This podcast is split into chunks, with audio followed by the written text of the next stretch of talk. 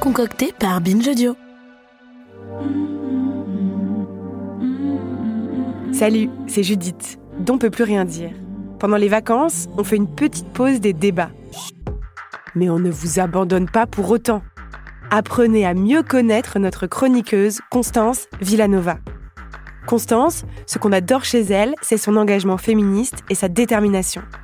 Elle reprend par exemple chaque journaliste sur Twitter qui ose parler de crimes passionnels plutôt que de féminicide. Une de ses chroniques qui m'a le plus marqué, c'est celle sur le mouvement double peine qu'elle a lancé. Elle se demande comment il faudrait former les policiers à la prise de plainte de violences sexuelles. Je vous propose qu'on la réécoute. Non mais laissez-moi parler, c'est vraiment insupportable. On peut plus rien dire. Vraiment, c'est n'importe quoi. On peut plus rien dire. Et la prochaine fois, ça sera quoi? On ne peut plus rien dire. Qu'est-ce que c'est que ça? On peut plus rien dire.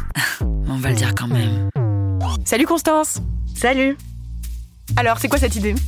Écoute Judith, j'ai décidé aujourd'hui qu'il était temps d'abolir les écoles de police. Le 28 septembre dernier, l'activiste féministe Anna Toumazov poste sur Twitter des témoignages de femmes victimes de violences sexuelles qui sont allées porter plainte au commissariat de Montpellier.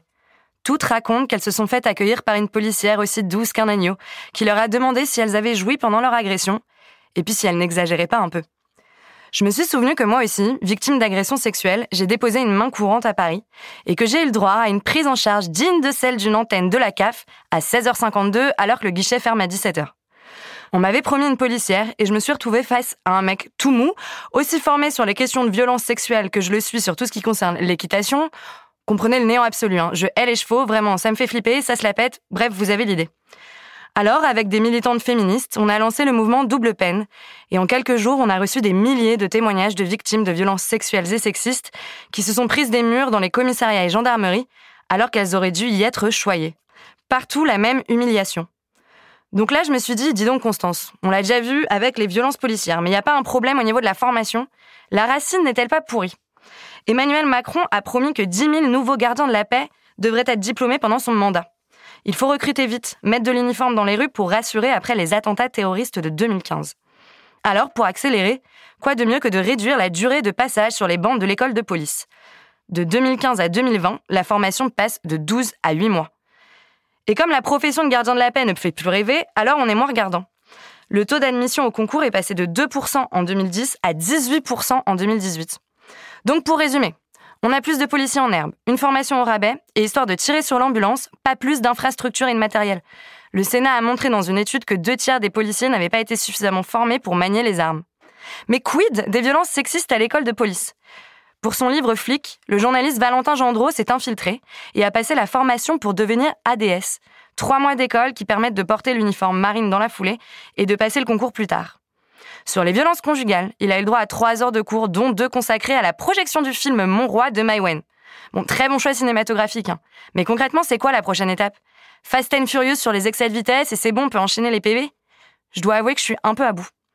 Alors oui, il existe bel et bien une formation continue pour la police concernant les violences conjugales, mais elle est basée sur le volontariat et elle dure une journée. Emmanuel Macron a annoncé que la formation repasserait à 12 mois à partir de 2022, mais on fait quoi là maintenant, avec cette génération de victimes pas entendues, face à une génération de flics sacrifiés au nom du chiffre? Ma solution donc Judith, on abolit les écoles de police et on reprend tout à zéro. On travaille cette formation avec des experts de terrain sur les violences faites aux femmes. Comme au Danemark, on centre tout sur l'éthique. Le pays propose un premier cours intitulé Comment gagner la confiance du citoyen. Là-bas, la majeure partie de la formation se centre sur les capacités relationnelles du futur agent. Et surtout, Judith, surtout, pas de cours d'équitation. Nous, on se retrouve le vendredi 7 janvier pour le prochain épisode d'On peut plus rien dire. Et d'ici là, on compte sur vous pour porter vos convictions et garder la tête bien haute.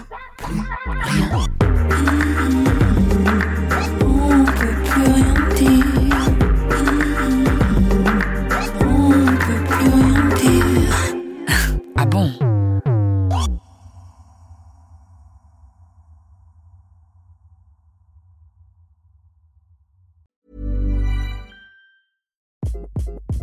Hi, this is Craig Robinson from Ways to Win, and support for this podcast comes from Invesco QQQ the official ETF of the NCAA. Invesco QQQ is proud to sponsor this episode and even prouder to provide access to innovation for the last 25 years. Basketball has had innovations over the years too. We're seeing the game played in new ways every day.